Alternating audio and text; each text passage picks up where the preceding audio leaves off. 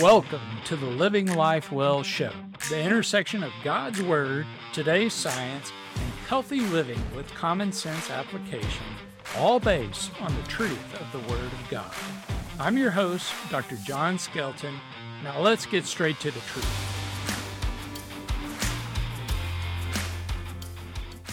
All right, so resolutions, goals, and BHAGs. What in the world am I talking about? Well, let's get straight into it. So, a resolution, I like to say, is a wish without a why. It's typically an I will or I won't statement based upon a particular behavior. So, I will stop smoking, or I will start working out, or I won't eat junk food. So it's an absolute with no real measurable outcome on a day to day basis. I guess you could take a log and have a tick box there for when you do or don't, but most people don't do that. Most people just generally, when they're making a resolution, they are making a statement that is an absolute, that, that they want to have a mindset issue around, right? And so they're wanting to change their mindset with regards to something they have been doing or haven't been doing. And so that is where a resolution is rooted.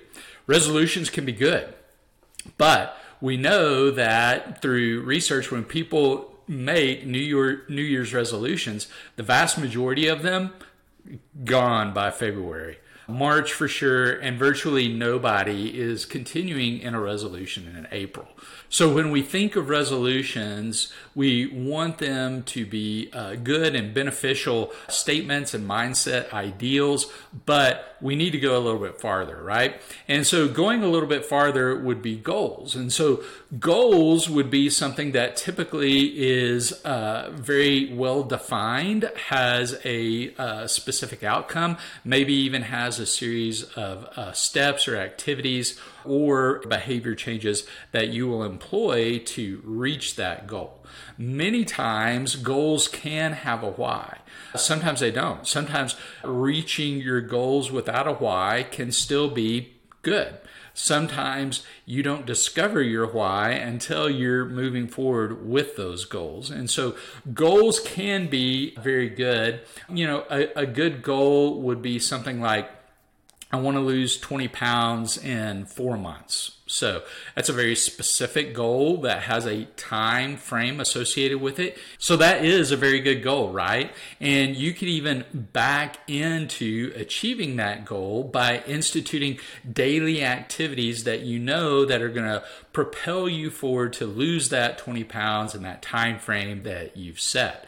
So goals can be very good. The problem that we see with goals a lot of times is there's a arrival fallacy that is placed on it. And a lot of times we see this when there's not a bigger why involved. So, an arrival fallacy would be I like to think of uh, Tom Brady in this regard. Tom Brady, he's won so many Super Bowls and has had so much success in the NFL and a professional life. And it, it's really undeniable the success that he's had. But one of the stories I really think illustrates this quite well is when he won a Super Bowl, I believe it was with the Tampa Bay Bucks, and literally he had just won the Super Bowl. And he is in the locker room already trying to prepare for next year. He hasn't even changed out of his uniform yet, hasn't showered, and he's already planning. He isn't enjoying the moment. He's already pushing forward. Why? He can't even enjoy the moment because he hasn't had that internal feeling, that importance that he put on achieving this one goal.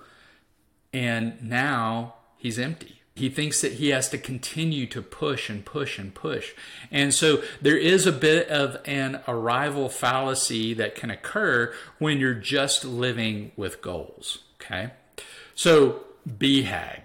What in the world is a BHAG? Well, to my knowledge, this was first coined by uh, Jim Collins in his 1994 book, Good to Great. And it was really applied to businesses with a long term mindset towards achieving some big overarching goal for the business itself and for its employees and those people it served. BHAG, the way it's defined, is a big, hairy, audacious goal.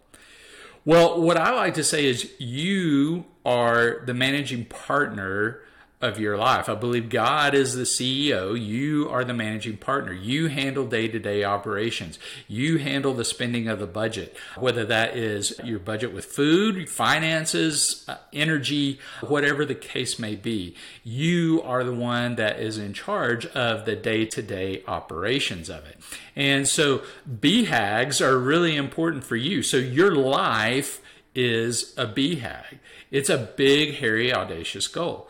Your purpose in life is the driver of all those little goals and resolutions that you put under that BHAG. BHAG really is your vision for what you want your life to look like it is going to have some component of resolutions and it's going to have some component of goals. You are going to have some absolutes that are unique to you and your God given purpose. And you're going to have goals that are unique to you and your God given purpose. You see, we know that when we are living our purpose fully, that our health and well being is much improved. When we tie our everyday activities back to our bigger God given purpose, we know that our health is going to improve.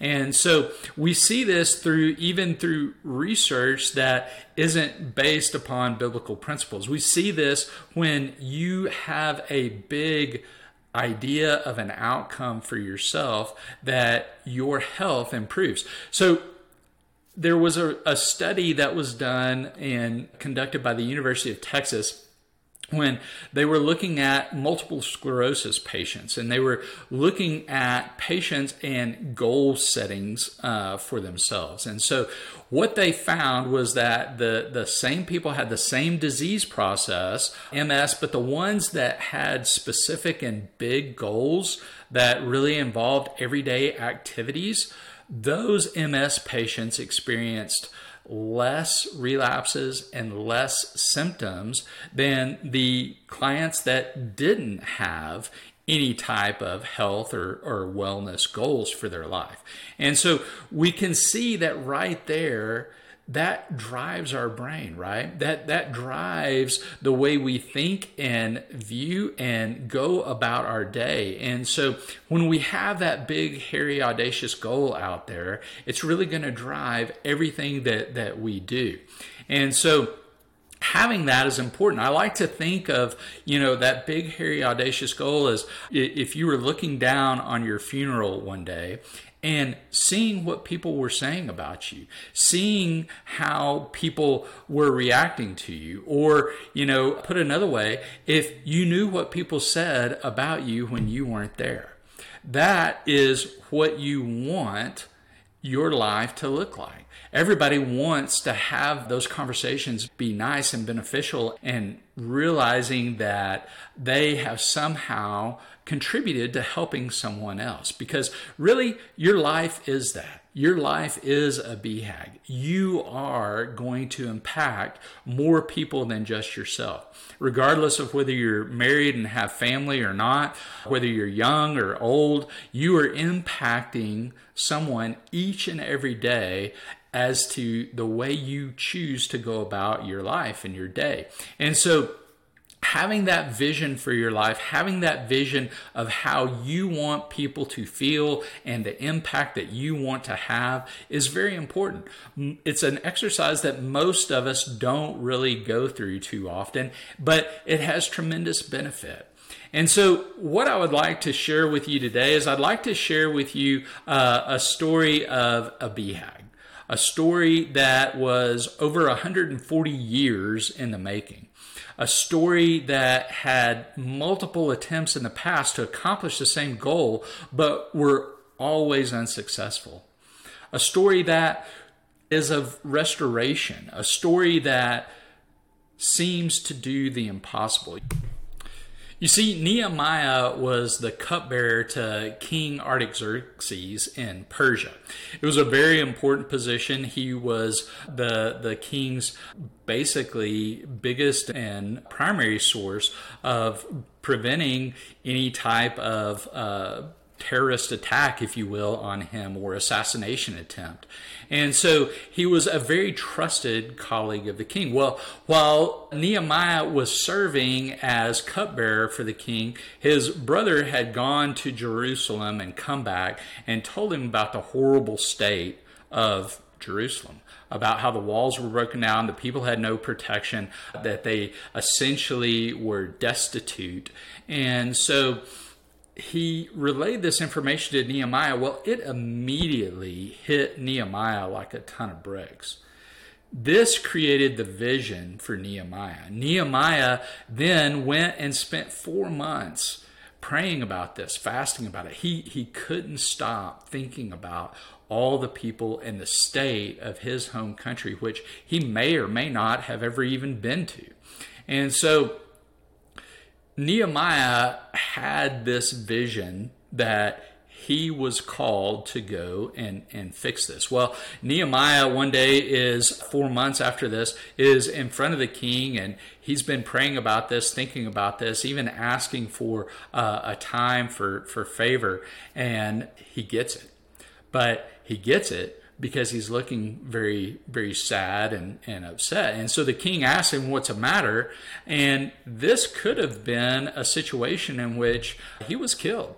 You did not go in front of the king looking troubled or distressed or distraught, disheveled, anything like this. That was grounds for death. And so Nehemiah found favor with the king. The king gave him permission to go and even supplied him with what he needed to get there letters for safe passage, even an entourage to go with him for protection, and supplies that Nehemiah knew that he would need from what his brother had already told him. And so Nehemiah went on this journey. It took him another two months to get there. And then once he gets there, he surveys the, the whole area. So the wall was very important. And this time in uh, history, walls were the main line of defense for any people group against someone's attack. And so the walls would be anywhere from about eight feet thick to between eight and 16 feet high. And even in some cases, the walls were 25 feet wide. And then they would have multiple areas where you could access the city through different gates. And different gates were used for different things.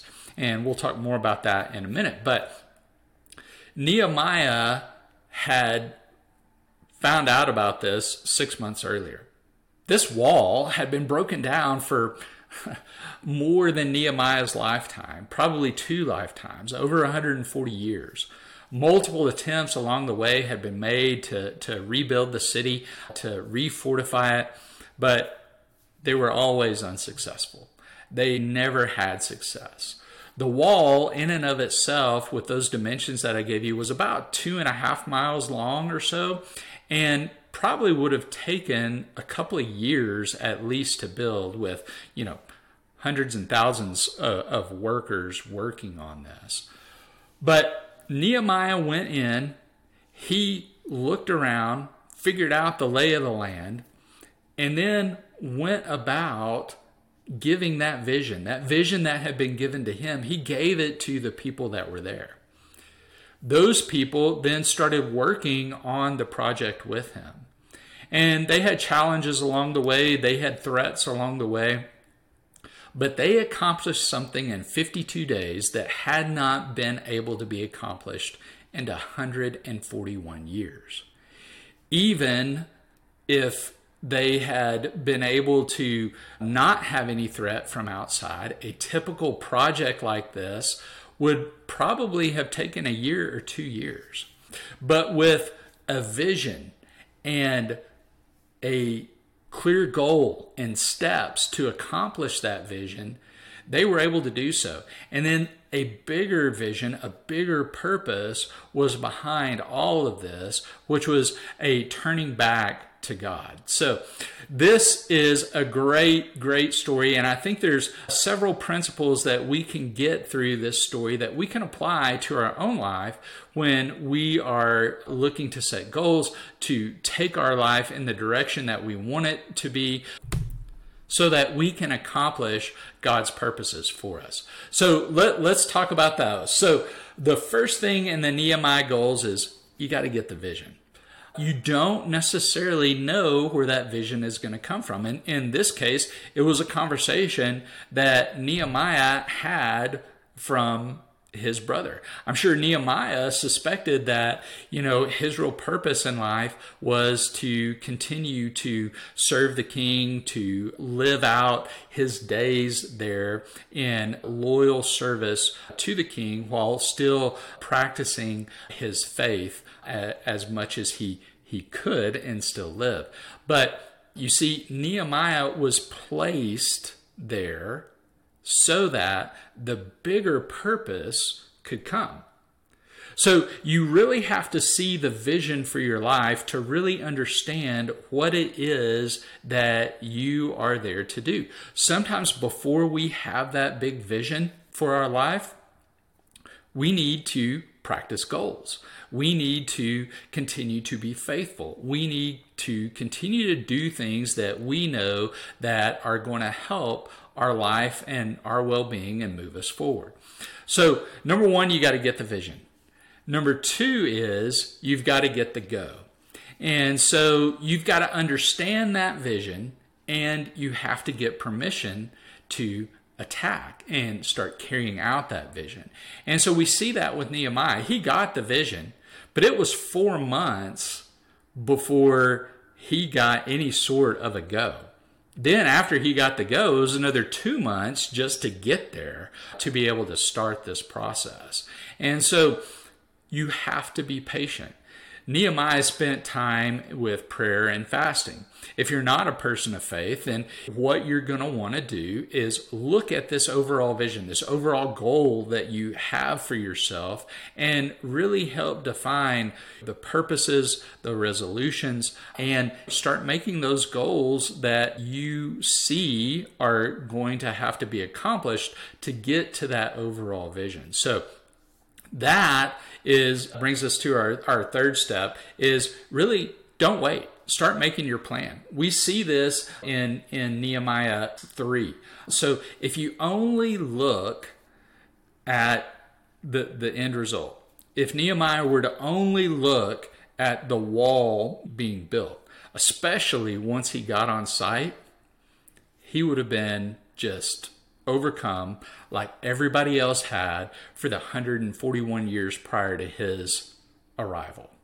So you want to start making plans. You want to get that assessment of what it is that you're going to need, how you're going to need to go about this. Nehemiah had done this even before he arrived. He was told that the gates were burned down. He knew he was going to need wood to replace these gates. He uh, achieved that. He knew that it was a long journey that was going to take him from Persia over to Jerusalem he got permission, he got letters uh, for safe passage, and he got physical support, physical protection as well along the way, as well as provisions. He was given provisions for the journey. Uh, you can start making plans and start lining things up before you ever really even go.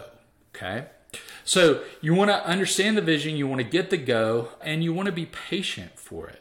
An example I like to give of this from my own life was uh, my journey into becoming a physician. You see, most of you know that the, the process is long and, and is uh, pretty arduous. From high school to actually being out to practice is anywhere from 11 to really like 15 years. So it, it's typically a very, very long, long process. There are some things in place now. People can do it in a, a little bit shorter time, about nine years. But in general, it is a very, very long, arduous process. So when I went to undergrad, I wasn't really sure what I wanted to do. I started having this idea that I thought that I probably would want to be a doctor. So I was able to secure a position in the Department of Family Medicine, which actually taught the medical students, specifically the second year medical students, and their introduction to patient assessment. Well, I got to work in that area. And so I got to see from the inside what medical school was like. Being in that Department of Family Medicine, I also saw what the rigors of residency were like. In addition, being there, I also saw what life was like after you had finished that whole process. And so through my employment there in the Department of Family Medicine, even before I got to medical school, I had a really good idea as to what it was going to take of me to get to medical school, to finish medical school, to finish residency and what life was like on the other side. And so I was able to really take a look at that, evaluate that, and determine if that was really right for me. Is that really where I was supposed to be going? And so when you have a big goal for your life, getting as much information up front to make sure that you understand the vision, what it's going to take, and that it's probably going to be a lot longer than you think is always a, a, great idea so that you can be prepared as you go into it. You can start making those plans, start understanding the steps that are going to be there, the goals, the little checkpoints along the way to get you to that ultimate vision. That brings part one to a close. So remember, you want to get the vision, you want to get the go, and you want to understand the vision. Next time, we'll talk about the further steps Nehemiah employed to really activate and accomplish his BHAG. That's it for this episode of the Living Life Well show. If you like what you've heard and want to learn more, or want to know how to put this into practice for yourself, go to livelifewellclinic.com. Until next time, this is Dr. John Skelton saying go out and live the truth so you can live life well. The preceding is for entertainment and educational purposes only. It is not meant to be used to prevent, diagnose, treat, or cure any condition. The information contained in this show does not substitute the need for a qualified medical professional, nor is it meant to provide medical advice or services. If you feel information presented in this show may apply to you, we recommend you seek out the help of a qualified medical professional who can evaluate and treat your specific concerns.